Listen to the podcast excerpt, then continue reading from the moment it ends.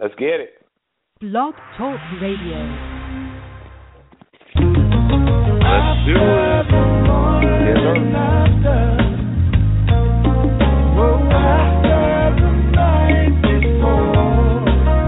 Why so serious?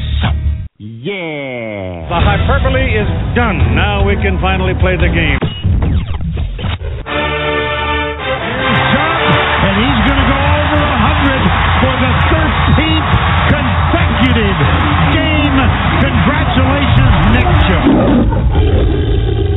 A challenge? Miller, the shotgun. Gets free on the edge. Braxton Miller is loose. Spin move. Miller headed for the end zone. Well played, sir. You're the real MVP. Let's do it. oh, always funny as always. Welcome to the morning after good people.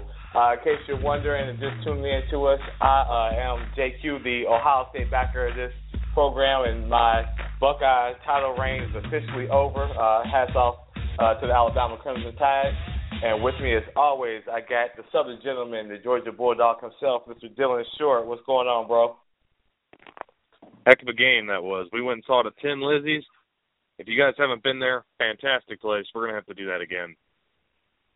Absolutely. And, and before we, uh, you know, delve into it, I'm going to tell you that we, it was one, it was freezing for Georgia Oh, fans, totally and and we had until this was actually our third option uh, because everything else was sold sold out. And me and uh, Dylan had talked about it. I figured, you know, it would be a lot of eyeballs on the out at the bars here because you know we have two teams close to the Atlanta region and Clemson and Tuscaloosa, but you know, a half hour, 45 minutes before the game started, you still couldn't get in and sit down anywhere. I mean, we had to really shuffle to get get in there. So that shows you the power of college football here in the South, especially, and knowing it's our last game. I'm not really concerning myself with the with the Senior Bowls and the East West Shrine game because it's not the same.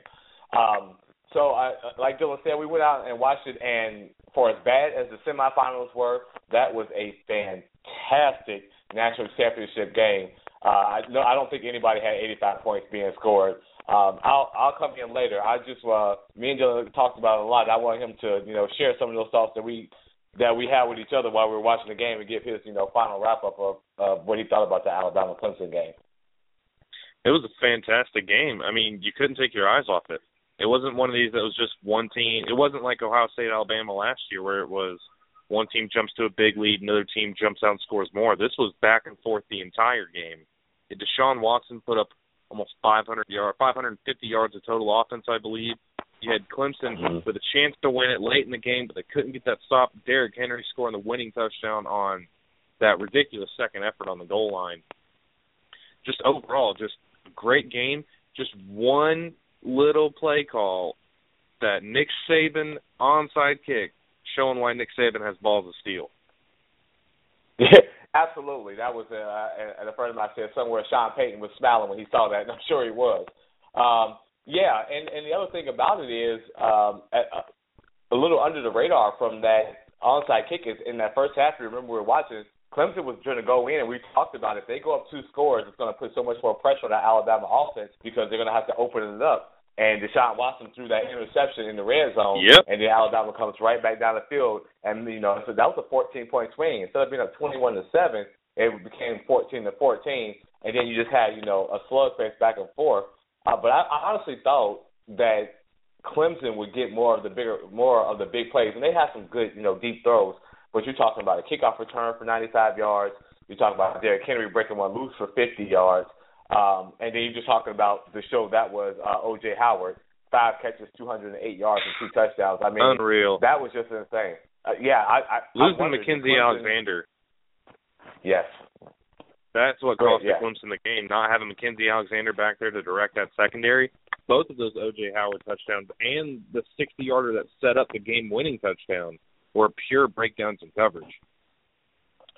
Yeah, because I was going to say, uh, did they not have O.J. Howard in the media book for Clemson? Because I mean, he's just running free, and it's not like you know he made spectacular, you know, leap and catch over the safety and turn and then take off. I mean, he's just running naked in the middle of the secondary for Clemson. open. I mean, ridiculously wide open, and that and and it almost had to be because you know lost also in the shuffle of that game is that I, the the defensive line from Clemson played one heck of a game. They stayed in the backfield sure harassing Coker. Uh, they, they played one heck of a game. Yeah. And for as much as Henry got loose in that first half, they shut him down in the second half. I believe it was something like 16 carries for like 22, 30 yards, something like that. Something ridiculous. Yeah, ab- absolutely. I it, it I I think the thing, the biggest thing I took away from it is, like you said, that that uh, onside kick by Nick Saban because it just seems so out of character. I don't just don't. Has he ever done something like that? Like that's like a Les Miles move. That's not really a Nick Saban move. So I thought that was really No. out of character, but it was perfectly timed, and it was a fantastic pooch kick. I mean, that was almost like a, a quarterback throw, just like right over the top into the bucket. I, I mean, that takes a lot of skill. So you know, again, hats off to Alabama and Clemson for basically saving the college football with that uh, playoffs, with that with that bowl game, with that uh, championship game. Because we talked about last week, a lot of the bowl games were blowouts. Definitely the semi games, putting them on New Year's Eve and then having the blowouts. I mean, it was really trending down for which is always normally a big football bowl season for college football, and this really saved it. I don't think anybody saw a 45-40 championship game coming. That's exactly what College Football Playoff Committee wanted. You had number one and number two play, and they played in one of the best games ever. I mean, to me, this Yeah. is that USC Texas game in '05. I mean, this was just an Yeah. unreal game. And really, you, when you think, when you hear the scores, you would think that in a high-scoring game like that, it would be Clemson that would have the advantage. But do you realize that in his time at Alabama, they've given up 550 yards, at least 550 yards, five times. Saban is five and zero in those games. Wow, that's an impressive stat. I did not know that. Uh, and when, they were talking about him the other day, you know, four titles in seven years, and then going to include LSU five and nine. Uh, I believe they say he has the best record uh, versus top three opponents of any other coach. And I thought that to me that's also impressive. If you have the best record against top three opponents, not top twenty-five, not top thirty, top three. So I mean, he just has a machine. And I, I just Especially in this age of parity. Yeah. Absolutely. I mean, top three having winning having a winning record against all of your top three opponents is impressive. But having the best one of all time is, is like I said, is there's nothing to really say. Hats off to Nick. We don't have to like him, but he has a machine. He, I think he's clearly the best coach uh, at, at this point. Uh, And let's also say hats So- off to Dabo, by the way. No, Yeah, no shame yeah. in that game. Clemson proved that they deserved their ranking throughout that entire season, and that Clemson team is going to be back next year. I, I, absolutely, absolutely. The only way, the only, way that it, anything crazy happens is if Nick says I'm done, and I think that was going to go to Alabama because I, I think the people at Clemson already know that. But I think that Nick wants to have the outright more titles than Bear Bryant before he lets I believe so, and I, too. Yeah, and I just don't see any reason why he can't get there. I mean, given the way they're recruiting and just reloading, um, the only thing maybe is that you're losing Kirby, and I really think that in the next year or two you're probably going to lose Lane as well. I think he's rebuilt his image enough to where he can get another head coaching job, and, and that fan base of that school won't say, "What? Why are you doing this?" I think he's done enough at this point. Oh yeah, he can walk and leave no questions, and Alabama won't have anything to say but thank you. Yeah, exactly. That's the only. That's what I said. That's the only maybe maybe chicken the arm you get with them is if you have to bring in two fresh new coordinators, right? And and have them put their systems in, and then also not necessarily recruit to it, but have them buy in. It just takes a little time when you change coordinators, and I mean that's the and that's the only thing that you know people can pray for because Alabama has it has it absolutely rolling right now. Um, so for you that don't know, I am from Ohio. I am an Ohio State fan, but I am born and bred in Cincinnati, Ohio, and that wild card game on Saturday night about took the life out of me. I am just now getting back to normal. Um, but that was just, you know, a ridiculous set of games, period, to have all the road teams win. Um, and then the way Blair Walsh misses that field goal. The laces were in, Dan, you know, in, not, in minus degree weather. Yeah, I mean, that's that's just heartbreaking for Mike Zimmer. And, you know, I love him from him being the time at the Cincinnati quarterback. It's like the stench. If you ever coach the Cincinnati, you're going to lose. Something stupid's going to happen to you. Uh, and then you have the debacle that is Vontaze Burfict and Pac-Man Jones.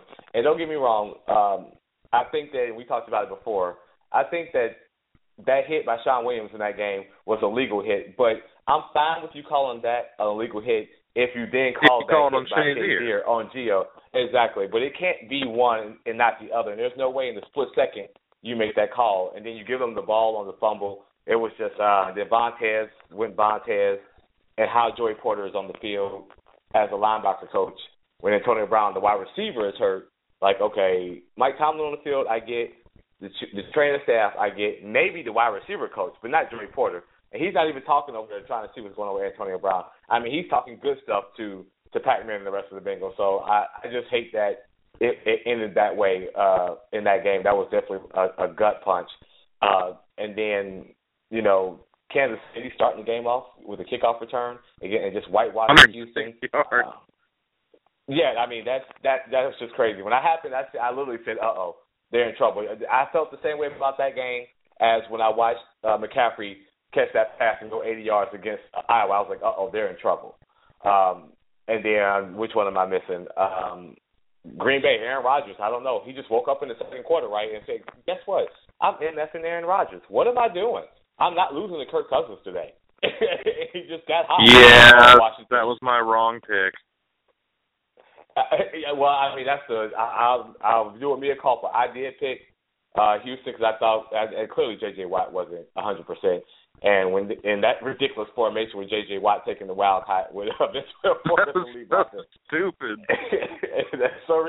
I never seen anything like that. I mean, uh, we talked about you talked about the free scenario, but I've never seen that where you bring your two best defensive linemen in and let one be the lead blocker for the other. That is just pure desperation. Um, so I, Especially I, I when everybody on the that. field knows if he's back there, he's getting the ball. Exactly, exactly. And he's got a hurt growing, and you know he has a hurt growing, and you're still doing that. Like, I, I, I, oh, that's desperate. Yeah, you go ahead and be gone, uh, Brian Hook. I think your time is done. Uh, but the, the the piece that I did get right, and I did pick Pittsburgh, even though I wanted Cincinnati to win. Uh, but I couldn't pick Kirk Cousins. Just I, I I had to see it first. The same way with me not picking Cincinnati, I had to see it first before I could legitimize Kirk Cousins. That okay, if he plays Aaron Rodgers again, now that I've seen him win once, I can maybe pick him again. Uh, but until I see him do it once, I can't. I can't pick him, dude. He's going to get overpaid this season. And it was kind of a dumb pick on my part because Kirk Cousins, for all that he did this year, has yet to beat a team with a winning record. Right, and you're asking to beat one of the best, if not the best quarterback in the game right now. And I don't know if he's going to get overpaid. I think uh, if Washington is smart, they will uh, give him a cheaper contract on the Andy Dalton Colin Kaepernick kind of scale, where we'll pay you for your success of us winning the division and getting to a wild uh, wild card game, but lose. There's no no uh, too much loss on losing to Aaron Rodgers. I mean, Green Bay's got a good team, and Aaron Rodgers, Aaron Rodgers. I think they're going to give him a lot of that money up front, and then if he starts to mess up uh, two or three years into it, they can get away without a big cap hit. Yeah, but Washington isn't smart. well, they just hired buddy from San Francisco, and he's the one I believe that gave that contract to Kaepernick. So he's got the blueprint because he started it, right?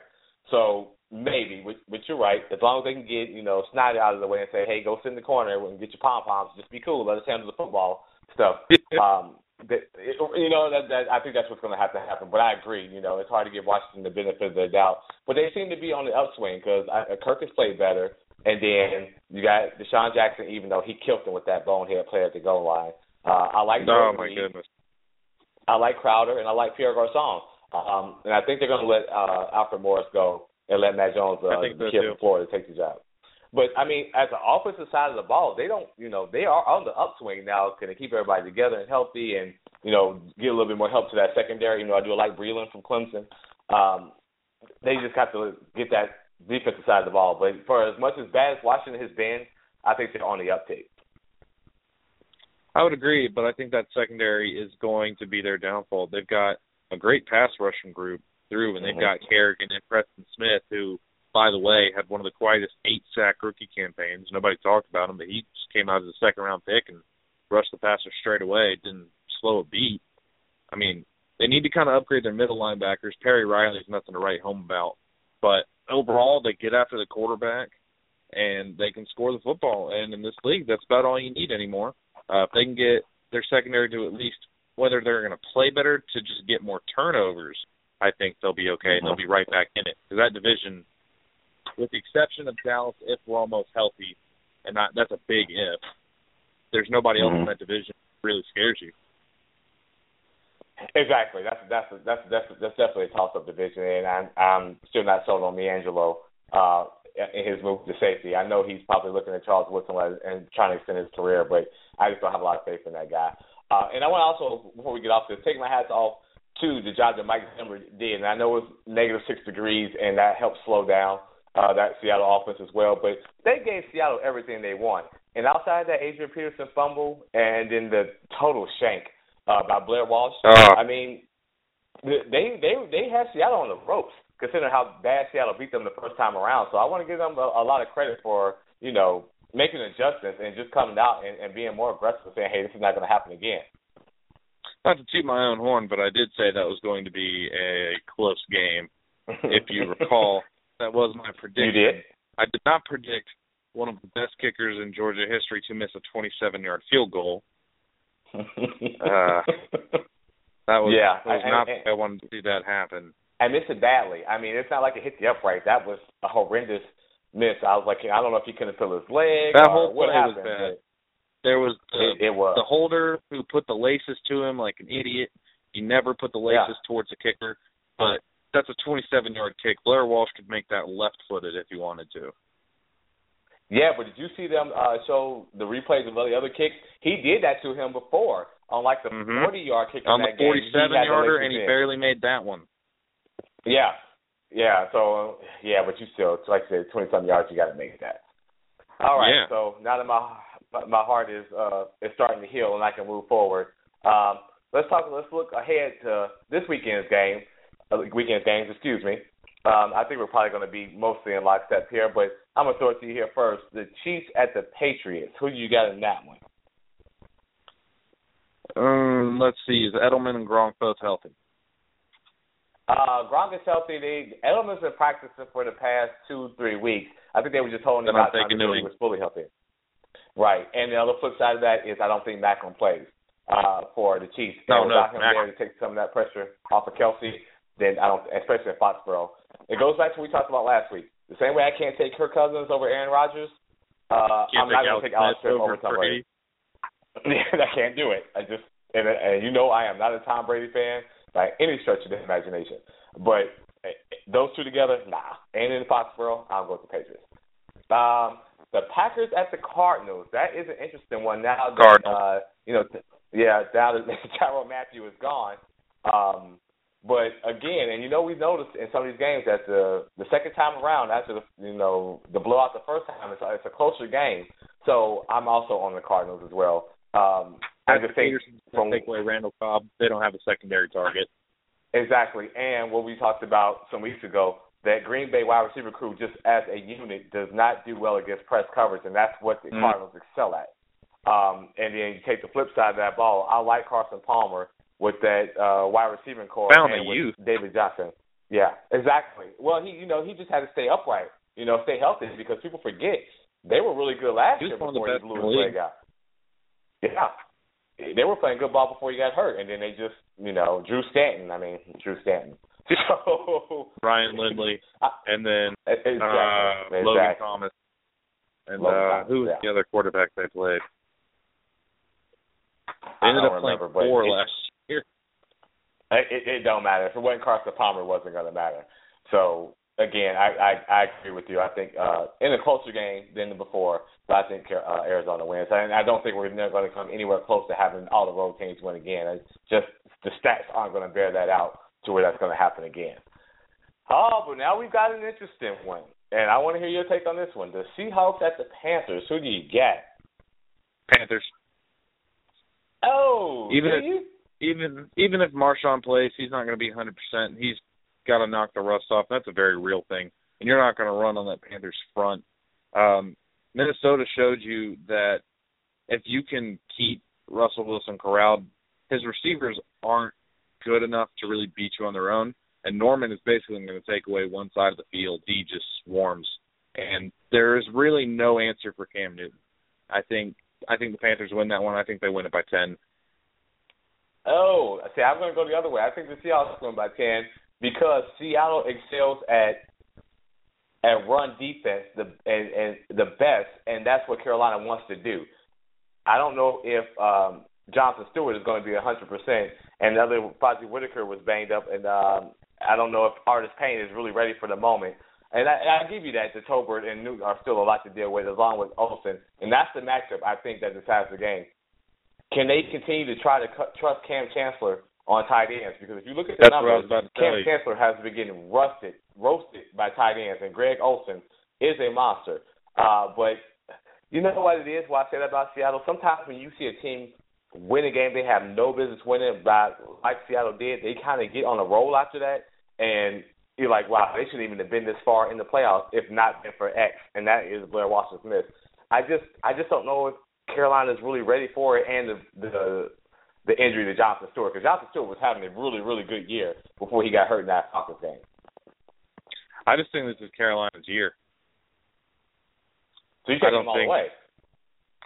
I do. I am. I don't think that there's anybody really out there who has the. I don't think anybody outside of Seattle one has any sort of chance against Cam. I think. I think the best shot at knocking off the Panthers is Arizona. I think they've got the most balanced lineup, but I think they can take away David Johnson, and I think they can take away Larry Fitzgerald, and I think that's going to lead them going to the Super Bowl, and I think it's going to end up them and the Patriots, and I think Carolina beats New England. Wow. Okay. And, and my thing is that you, that could happen. That could be that could be true. I just um I just like the fact also that you know Seattle's been through this. You know, this is their third year. They've been past two Super Bowls. Uh, going on the road to face Carolina is not going to be daunting to them. And I just think that you know, not that, you know, we all know that Cam can make plays outside the pocket too. Um, but I also like Russell Wilson's ability to make plays outside the pocket. And you know, I love Ted Ginn Jr. too, but he has some of the worst hands for wide receivers uh, this side of the Terror Bay. And you know, I could see him getting open and just dropping the bomb. It's like he does that every game, and that could prove to be the difference. Uh, so uh, I don't. Yeah, eh, I'm still gonna go. I also think I'm gonna go Seattle's a little overrated. I think Seattle's been living off past accomplishments. Don't get me wrong, they're a good team, Yeah, well, but everybody's counting them as like the best team in the NFC, and I didn't see it during the regular season.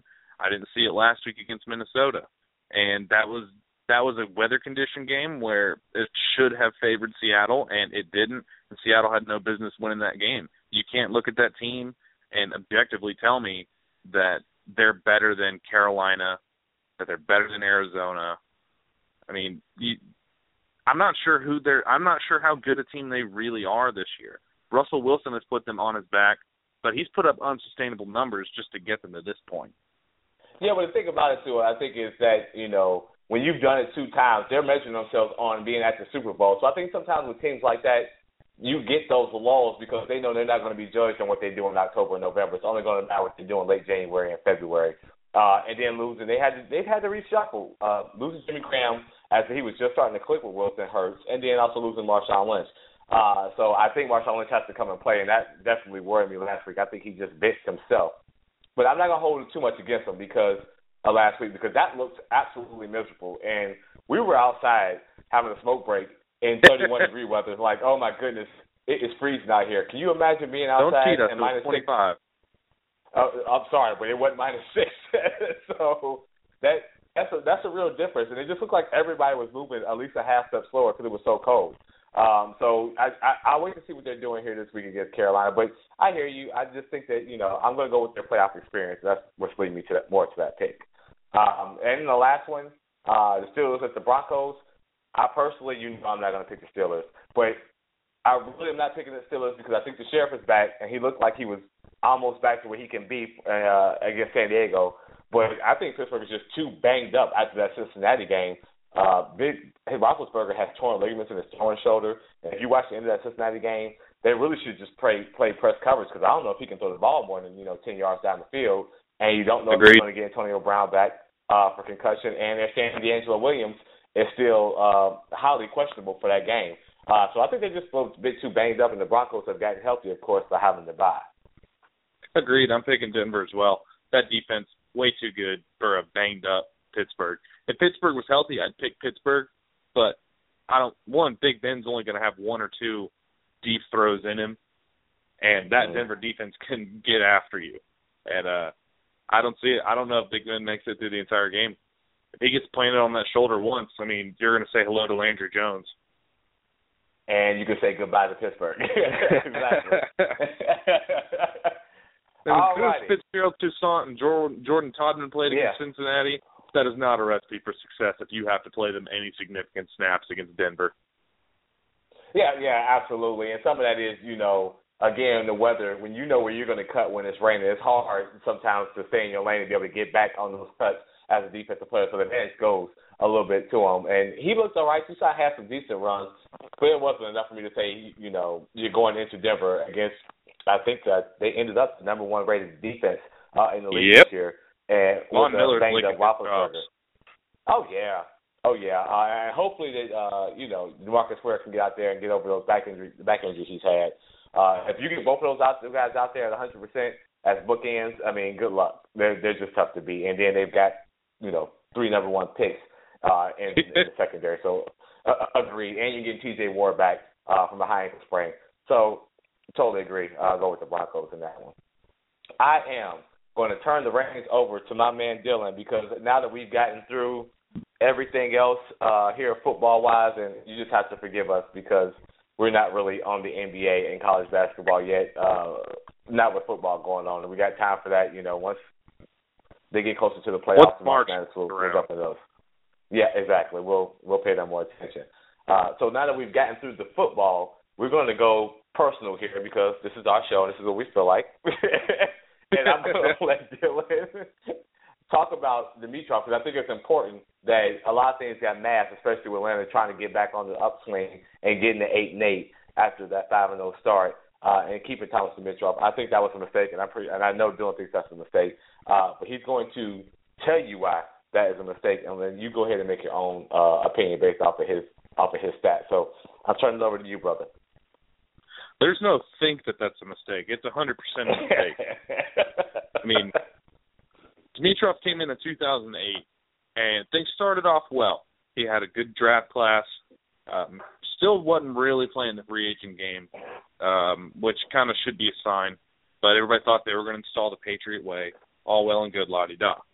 Uh, since then, it has been a steady, steady downturn. This last draft class, we found out during the season, was surprisingly good. Uh, Grady Jarrett was a diamond in the rough. But just listen to these numbers and you will see why Dimitroff had to go. I've written down Dimitroff's hits and misses, and I was very generous with the hits, and I was very generous with the misses. And some players I didn't think were good enough to be a hit or bad enough to be a miss, so I left them on. I have 77 players written down are misses.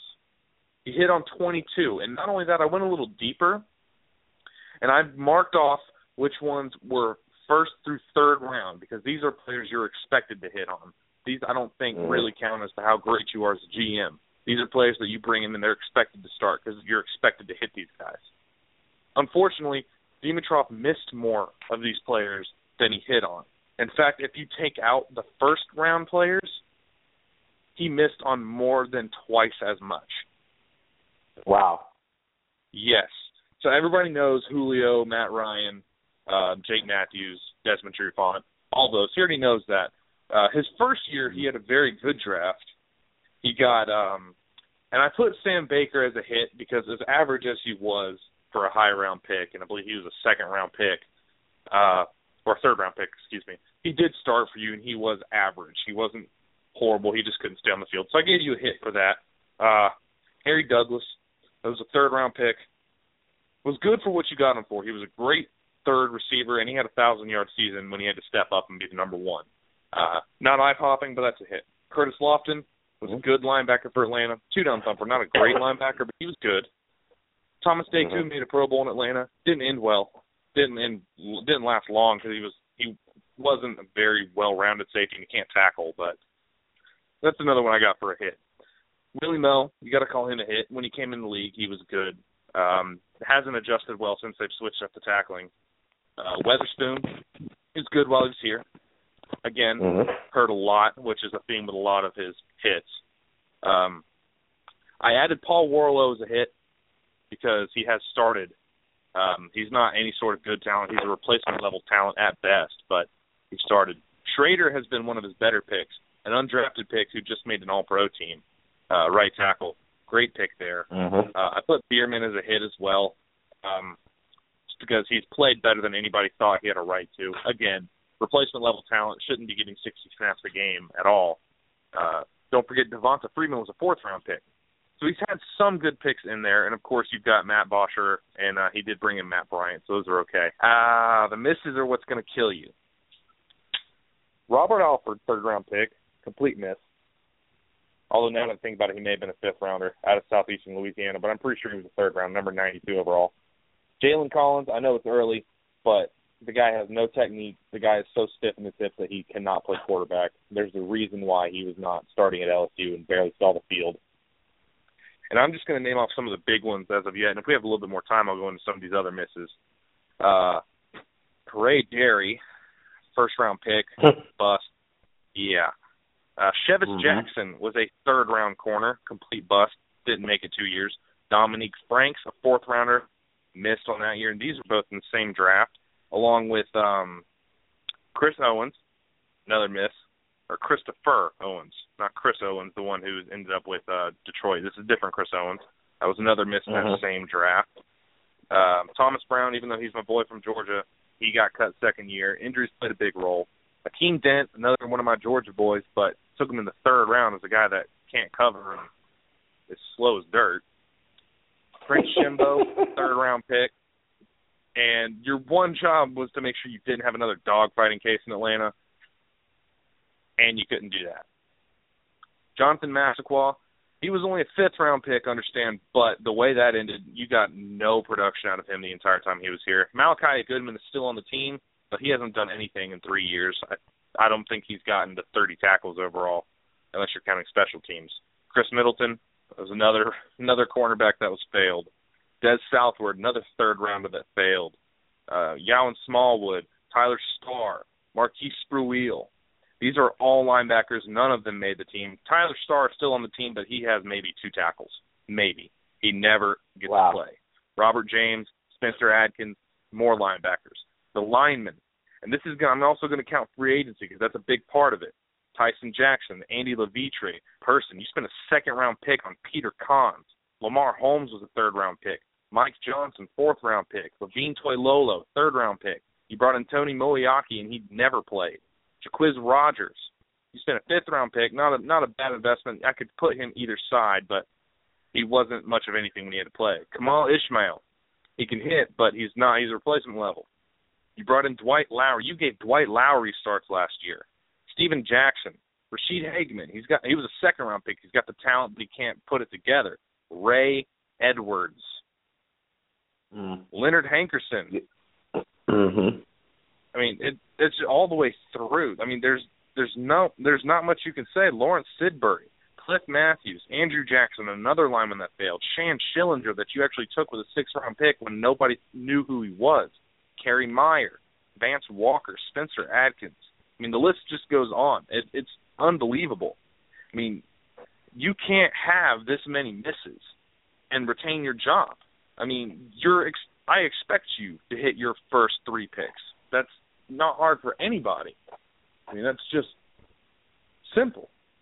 But if you want to be if you want to be a good team, you have to hit in the fourth, fifth, sixth rounds. You have to hit free agency. You have to hit the undrafted ranks. That's what sets apart New England and Seattle and Carolina. When they have the talent evaluation and just the coaching ability to take these players and find these gems late in drafts. And you'll notice another theme with those names, they're all small school names. Dimitroff is on this hipster bandwagon of you can tell just looking at him, and he thinks that he has to take small school players. And I mean, with that track record, how do you still have a job? I, I you I I I don't know, and the and to piggyback off of that, especially when you you know we all know that Julio's a stud, but when you give up that many picks to get Julio, then you uh, really have to hit on the other picks because you only have so many. You got because you've given so many away to get them. So when you give those many picks away to get one guy, and you and you're more than one guy away from being a perennial uh, playoff or championship contender, and you miss on all those picks in the draft uh, that you have left. So you basically have a, a draft that you might you could have just not shown up for, right? Let's we're on vacation. And I Why love we even looking Julio. I love Julio. Yeah. Don't get me wrong, but you could have stayed where you are, kept those five picks, and you could have had either Dez Bryant or Bebe Thomas. Yeah. Exactly. I mean, that's not you wouldn't have fallen off on production at all. I mean, Julio is one of the shortlist best receivers in the game, yes, but you gave up five picks, including another first round and another second